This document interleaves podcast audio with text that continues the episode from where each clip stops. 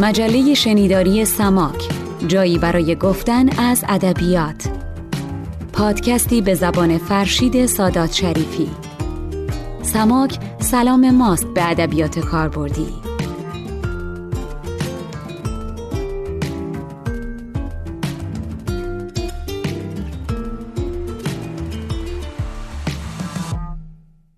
شنوندگان عزیز مجله شنیداری سماک سلام. فرشید سادات شریفی هستم و این بار در سرآغاز دومین و فرجامین قسمت از سماک سی و هفتم که به سایه شعر معاصر می‌پردازه. در گوشرس مهر و توجه شما هستم. این قسمت هم مانند نیمه پیشین برآمده از گفتگویی است با دوستان عزیزی که در شب هوشنگ ابتهاج سایه حضور داشتند. ابتدا دعوت می‌کنم که این قسمت رو بشنویم و سپس در انتها راجع به یک نکته مهم و همینطور ادامه قسمت های این مجله شنیداری به شما باز خواهم گشت و با شما سخن خواهم گفت. این شما و این قسمت حافظ و سایه.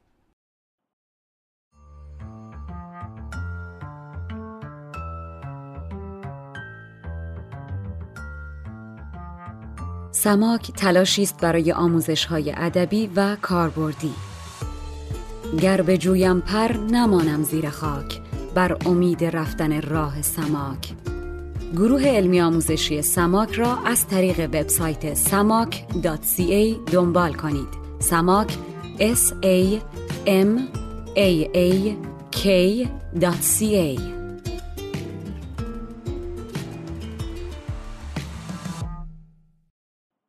قسمت دوم از عصر شعری در سایه شعر هوشنگ ابتهاج که با همراهی لطفامیز دوستانمون در میسا داریم انجام میدیم و من خوشحالم که به نمایندگی از سماک اینجا هستم.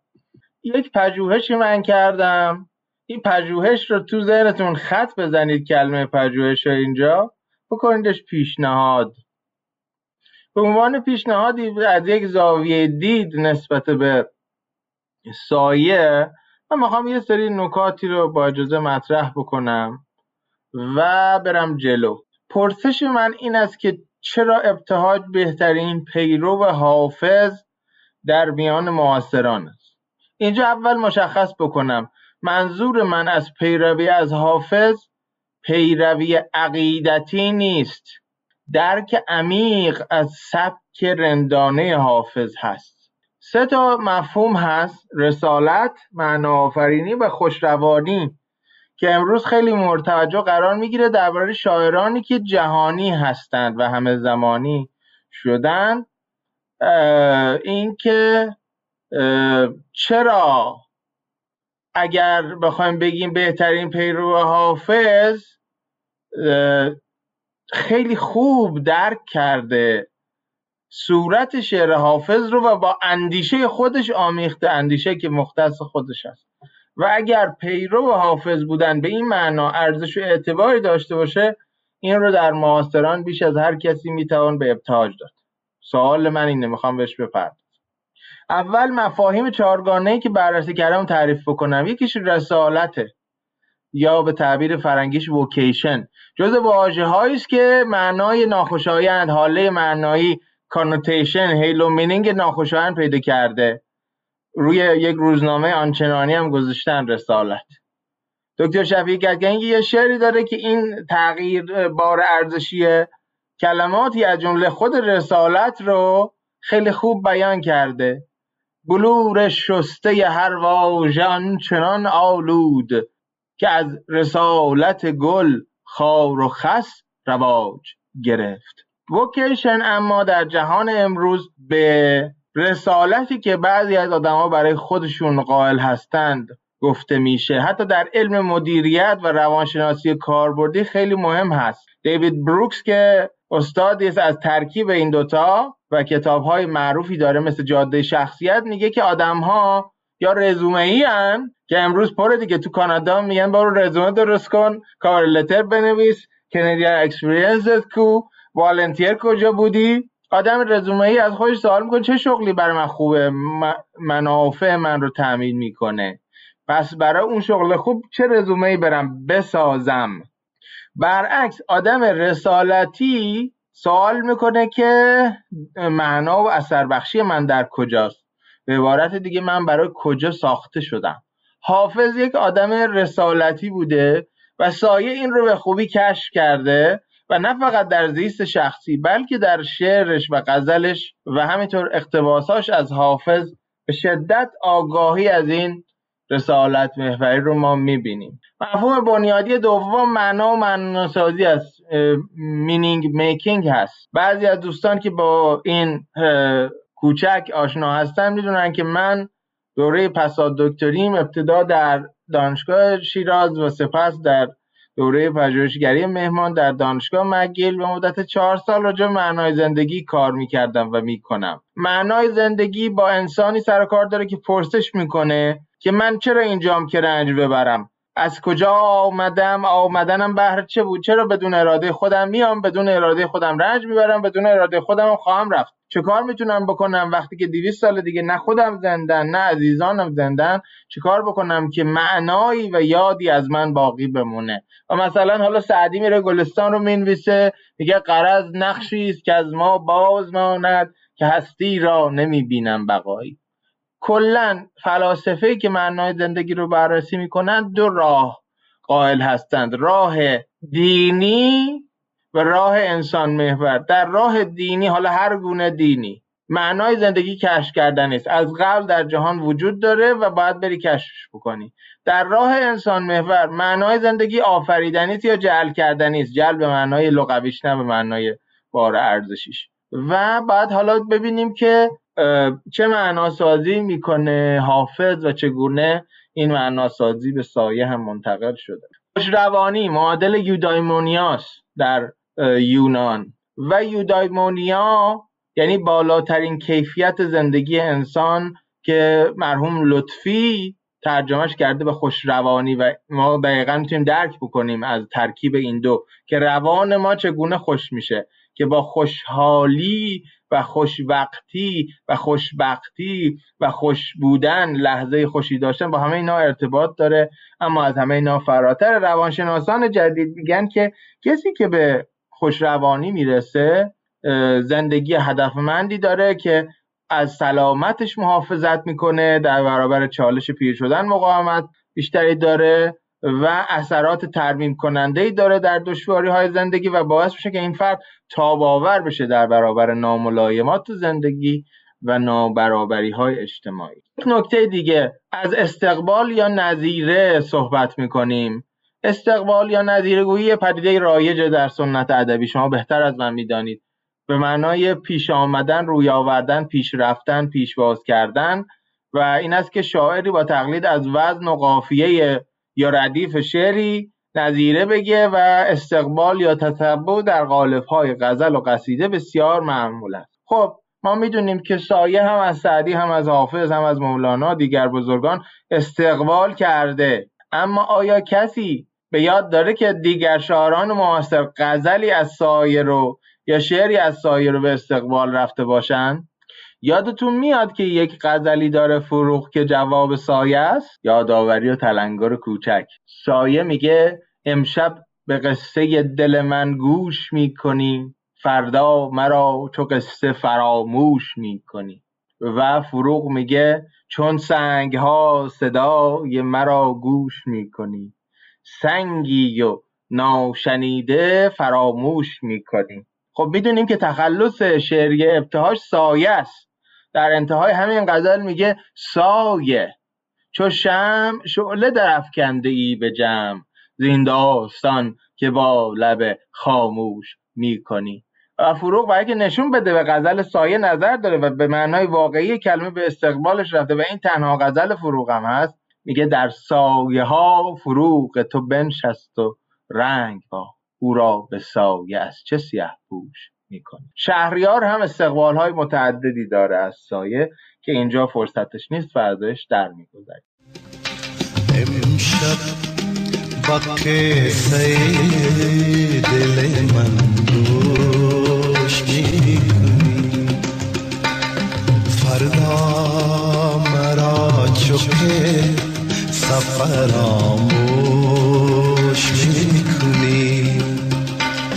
فردا مرا چوکه سفراموش می‌کنی.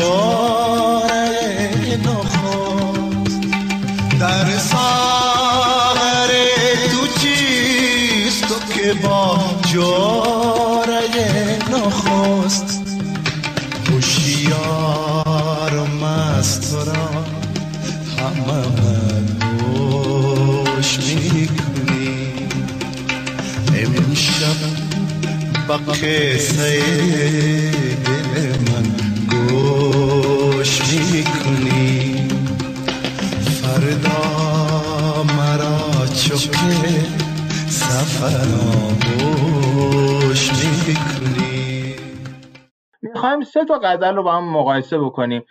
سایه یک غزلی دارد به نام اوج آرزوها و می‌خوام از وریای عزیز خواهش بکنم اگه آمادگی داره این غزل رو برامون بخونه و همه دوستان هم بردارند از توی چت و نگاه بکنن بهش.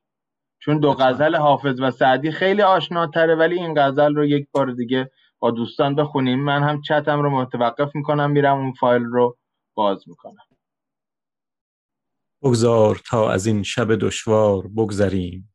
آنگه چه مجده ها که به بام سحر بریم. رود رونده سینه و سر می‌زند به سنگ. یعنی بیا که ره بگشاییم و بگذریم. لعلی چکیده از دل ما بود و یاوه گشت. خون می‌خوریم باز که بازش بپروریم. ای روشن از جمال تو آینه خیال بنمای رخ که در نظرت نیز بنگریم. دریا بال خسته جویندگان که ما در اوج آرزو به هوای تو می پریم. پیمان شکن به راه زلالت سپرده به ما جز طریق عهد و وفای تو نسپریم. آن روز خوش کجاست که از طالع بلند بر هر کرانه پرتو مهرش بگستریم. بی روشنی پدید نیاید بهای در در ظلمت زمانه که داند چه گوهریم. را که خاتم خورشید نقش اوست دستی به خون دل ببریم و برآوریم. ماییم سایه از تگ این دره کبود خورشید را به قله زرفام می‌بریم. اول جدیدترین غزل رو خوندیم. حالا غزل میانی رو می‌خونیم با غزل معروف حافظ که سایه به استقبال این غزل رفته و بعد حافظ خودش به استقبال یه غزلی از سعدی رفته بوده. این سلسله رو از جدید میریم به عقب. بگذار تاز شارع میخانه بگذریم. که از بحر جرعه ای همه محتاج این داریم. روز نخست چون دم رندی زدیم و عشق شرطان بود که جز ره آن شیوه نسپریم. جایی که تخت و مسند جمع می رود به باد گر غم خوریم خوش نبود به که می خوریم. تابو که دست در کمر او توان زدن در خون دل نشسته چو یاقوت احمریم. واعظ مکن نصیحت شوریدگان که ما با خاک کوی دوست به فردوس ننگریم. چون صوفیان به حالت و رقصند مقتدا ما نیز هم به شعبده دستی برآوریم. از جرعه تو خاک زمین در و لعل یافت. بیچاره ما که پیش تو از خاک کمتریم. حافظ چو ره به کنگره کاخ وصل نیست. با خاک آستانه این در به سر بریم. بگذار تا مقابل روی تو بگذریم. دزدیده در شمایل خوب تو بنگریم. شوق است در جدایی و جور است در نظر هم جور به که طاقت شوقت نیاوریم. رو گر به روی ما نکنی حکم از آن توست بازا که روی در قدمانت بگستریم بازا که روی در قدمانت بگستریم ما را سریست با تو که گر خلق روزگار دشمن شوند و سر برود هم بر آن سریم گفتی ز خاک بیشترند اهل عشق من. از خاک بیشتر نه. که از خاک کمتریم از خاک بیشتر نه که از خاک کمتریم ما با توییم و با تو نه ایم اینت بوالعجب. در حلقه ایم با تو و چون حلقه بر دریم. نه بوی مهر می شنویم از تو ای عجب نه روی آن که مهر دگر کس بپروریم. از دشمنان برند شکایت به دوستان. چون دوست دشمن است شکایت کجا بریم؟ ما خود نمی رویم دوان از قفای کس. آن می برد که ما به کمند وی اندریم. آن می برد که ما به کمند وی اندریم. سعدی تو کیستی که در این حلقه کمند چندان فتاده اند که ما صید لاغریم؟ الان با خونده شدن هر ستاش کنار هم می‌تونید بفهمید سیر تاریخی که طی شده و بهش میگن استقبال یا نظیره. اول سعدی این شعر اول رو سروده. این بگذریم در ذهنتون باشه و بگذار. و جمع بودن کلماتی که قافیه رو می‌سازند. بگذریم بنگریم نیاوریم بگستریم سریم کمتریم دریم بپروریم کجا بریم اندریم و لاغریم. بگذار دوباره حافظ. تا بشاره میخانه بگذریم دوباره همه چیز جمع. حتی تقریبا تمام قافیه ها یکی هست به جز یک دونه که احمرین باشه. و سایه. بگذار تا از این شب دشوار بگذریم. سایه می‌تونسته به حافظ یا به هر دو نظر داشته باشه. هیچ خلالی در اینکه این استقبال هست یا نظیره هست وارد نمی‌کنه که محکمترش هم می‌کنه. بر این اساس من الان دوباره می‌خوام برگردم به پردنگاری که بود و ادامه بدیم. حالا یافته های پژوهشی که من انجام دادم رو به عنوان یک پیشنهاد در بازخانی شعر و اهمیت سایه بزرگ. در این واکاوی اولین عنصر همین ردیف مشترک بگذریم و حالت جمع بودنه. این بگذریم تکرار شونده سه نوع گذره. گذر سعدی حاکی از آرامش و ثباتی داره در امور حداقلی که به او پروای نظربازی و ساحت زیباشناسانه و خودشکوفایی رو میده. برعکس غزل حافظ سرشار از تشویشه اما دست کم یک دارویی داره به نام میکده حالا در معنای حقیقی ادبی مجازی استعاری که آرامش بکنه. و جای بسی تأمله که همین رنجکاه محبوب و مسکن موقت از شعر سایه رخت بربسته و یک فروبستگی مضاعفی رو به نمایش گذاشته. به هر حال حافظ هم سایه این رنج و تاریکی رو و هم سایه هم به همین ترتیب به روشنایی آفرینش بدل کردن. مثل خداوندگار سخن سعدی. یه جدولی هست که می‌تونیم بهتر اینا رو مقایسه بکنیم. عنصر تکرار شونده در ردیف غزل چیه؟ بگذریم در هر سه غزل هست. عامل برهم زننده تعادل ولی فرق می‌کنه. دور از دسترس بودن و بیتوجهی یار عامل برهم زننده تعادل و خوشروانی سعدیه که نیاز داره این غزل رو به سرایت که به نقطه تعادل برگرده. کاسارسیس عرستویی براش اتفاق بیفته. در غزل حافظ دشواری عهد نخستین و ملامت نافهمانی مثل صوفی و زاهده و در شعر سایه راههای بسته و قیاب نوره که اجزای سازنده شب دشوارن. پس یه سیر تاریخی داریم در تنش یا تنشن به قول فرنگی ها از کمبود زیبا شناختی که سعدی دوچارشه تا درک ناشدگی حافظ گمان می‌کنه و حس می‌کنه که در یه وضعیتی هست که دیگران درکش نمی‌کنن باید پناه ببره به میخانه. تا قیاب آزادی که یک مفهوم مدرنه. رسالت یا وکیشن بازیافته بازتاب یافته در شعر چیست؟ وفاداری و خاکساری و تعظیم عشق با وجود همه ناراحتی که از یار داره نزد جناب سعدی بازتاب التزام به دستیابی به رنجکاه بره برای خودش دارویی پیدا بکنه که حالا هم مستی است هم عاشقی است هم مبارزه رندانه با عوامل زهد ریایی است. و این تبدیل میشه به تاکید شاعرانه بر ضرورت تاباوری و ادامه دادن در هر دو ساعت عشق و اجتماع. پس یه سیر تاریخی رسالت داریم.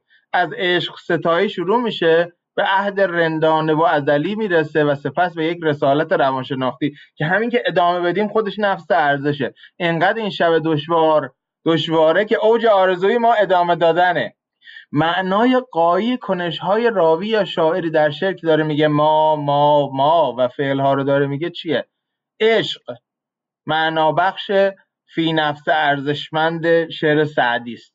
عهد ازلی معنا بخش فی نفس ارزشمند شعر حافظه در این شعر خاص که با رندی خاص او ترکیب و تفسیر شده. و گذار یا متوقف نشدن مهمترین معنابخش یا دست کم تنها کار ارزشمند و معناداریه که در چارچوب این شعر یادتون باشه من از کلیت شعر این سه بزرگوار صحبت نمی کنم از این سه شعری که مقایسه کردیم از جهان کوچک همین سه شعر صحبت. متوقف نشدن تنها کاریه که می‌تونه بکنه و معنادارم هست براش. سیر تاریخی معنا در این سه شعر از اصالت عشق زمینی به اصالت ایدئولوژی هستی شناختی رندانه و سپس اصالت تاباوری همون متوقف نشدن. چگونگی رسیدن مایی که تو این غزل هست به خوشروانی چرا میگم ما؟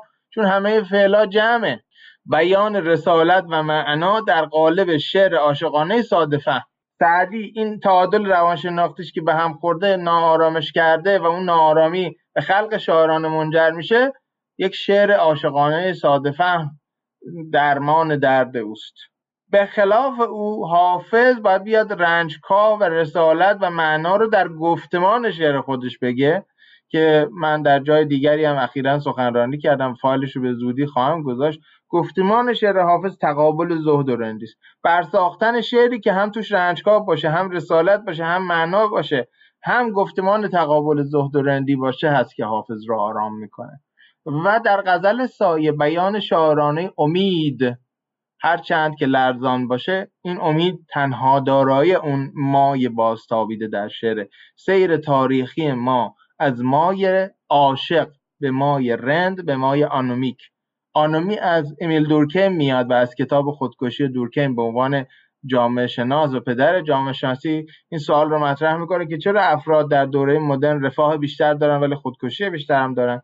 و اونجا می‌رسه به مفهوم آنومی و وضعیت آنومیک که رها شدگی احساس رها شدگی که ساختار اجتماع به شما تحمیل می‌کنه و خیلی وقتا افراد نمی‌تونن تاب بیارن. حالا سایه در یه وضعیت خیلی آنومیکه ولی داره میگه باید ادامه داد. باید ادامه داد. باید افتاد به دام این وضعیت آنومیک نتیجه گیری. شعر تک ساحتی عاشقانه زمینی در سعدی نمونه که بررسی شد. شعر دو ساحتی همه زمانی خط تیر رندانه.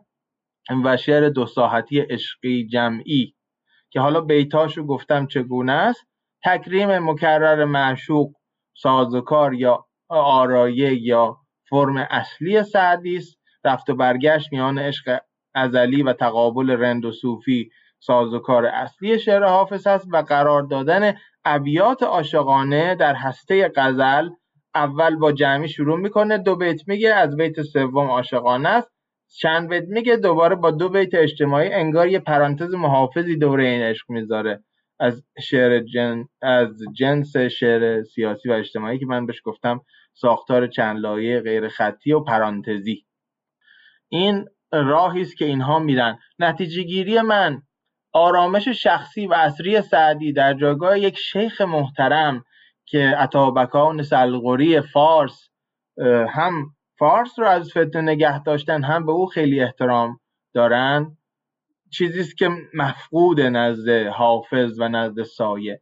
ویرانی و پریشانی اصر حافظ و پناه بردن اون به عرفان به عنوان یکی از رنجکاها در تقابلش با زاهد صوفی معنا پیدا می‌کنه و وضعیت آنومیکی که بر زیست و زمانه سایه حاکم هست که راه های بسته و غیاب نور میان این شعر رو می‌سازن اونو سوق میده تا بگه که ما باید ادامه بدیم ادامه بدیم و تاب بیاریم در هر دو ساحت عشق و اجتماع.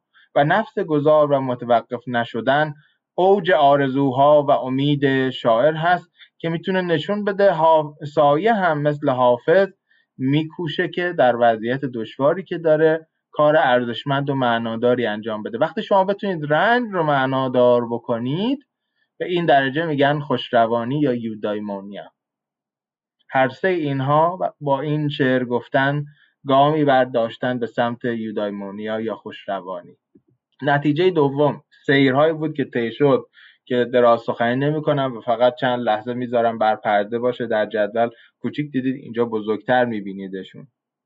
و نتیجه گیری سوم از قول آقای دکتر احمد رضا بهرامپور امران که دیروز منتشر کردن در کانال تلگرامیشون. سایه یادگار نسل جستجوگر. سایه مثل اغلب شاعران معاصر در ساحتهای متعددی جستجوگری کرده که فقط به تنوع شعرهاش ختم نمیشه. در شورای شعر رادیو بوده مدیر برنامه گلها بوده بسیار درخشان بوده. اون دوره با وجود عظمتی مثل پیرنیا که خب رسیدن به درجه او خیلی کار سختی است ولی سایه تونسته انجام بده. ترانه سرایی برای بسیار گروه های مهم افراد مهم. اگر پادکست مترونوم که قصه موسیقی ها رو میگه دنبال بکنید اپیزود ما قبل آخرش داره از قول همایون خورم میگه که من رفتم خونه ابتهاج و دیدم این چقدر دستگاه پیشرفته موسیقی داره برای او زمان. و همینجوری که صحبت بود یه دفعه سایه رفت توی ایوان و برگشت و شعری رو گفت و من روی اون قطعه گذاشتم که شد تو ای پری کجایی. و سایه چون وجود مقتنمی هم بوده در عرصه اجتماع. در کنار همه اینا تصحیح بسیار گرانمایه‌ای که از حافظ می‌کنه و نشون میده که او می‌تونه به این نکاتی که درباره حافظ گفتیم و گفتمان حافظ و ظرافت شعر حافظ آشنا باشه. و نکته آخر که برمیگرده به پرسش جناب زیانی هم تعادل روحی که نه فقط در شعرش در زندگیش هم دیده میشه. که درسته که شیفته مرتضا کیوان هست ولی این به این معنی نیست که تا آخر عمر شدت سیاوش کسرای چپ میمونه. سیاوش کسرایی رو با سایه مقایسه بکنید. از حیث تأثیری که دلبستگی به جنبش چپ در عامترین معناش روی زندگی این دو داشته تا بتونید تعادلی که آقای دکتر بهرامپور میگن رو مشاهده بکنید و در کنار همه اینها آدم بسیار آدمی است و بسیار آزادی خواه و آزاده است و عشقش به ایران و آزادی ایران همیشه در شعرش یک شعله فروزان بوده. کمتر شعر کاملا سیاسی سروده شعر سیاسیش رو در هنرش در آمیخته و به تعبیر آقای دکتر بهرامپور با دامن خوش از هفت دریا گذشته. کلی شعرهای نشاندار سیاسی گفته بدون که کسی بتونه گریبانش بگیره.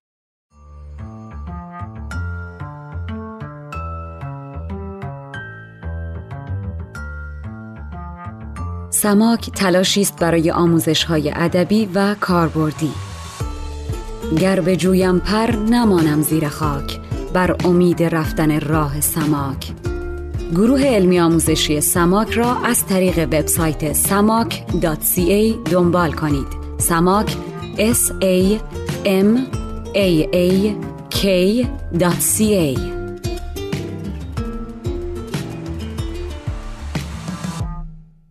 خانم و آقایان آنچه شنیدید قسمت دوم و پایانی از سی هفتمین مجله شنیداری سماک بود که به سایه شعر معاصر اختصاص داشت.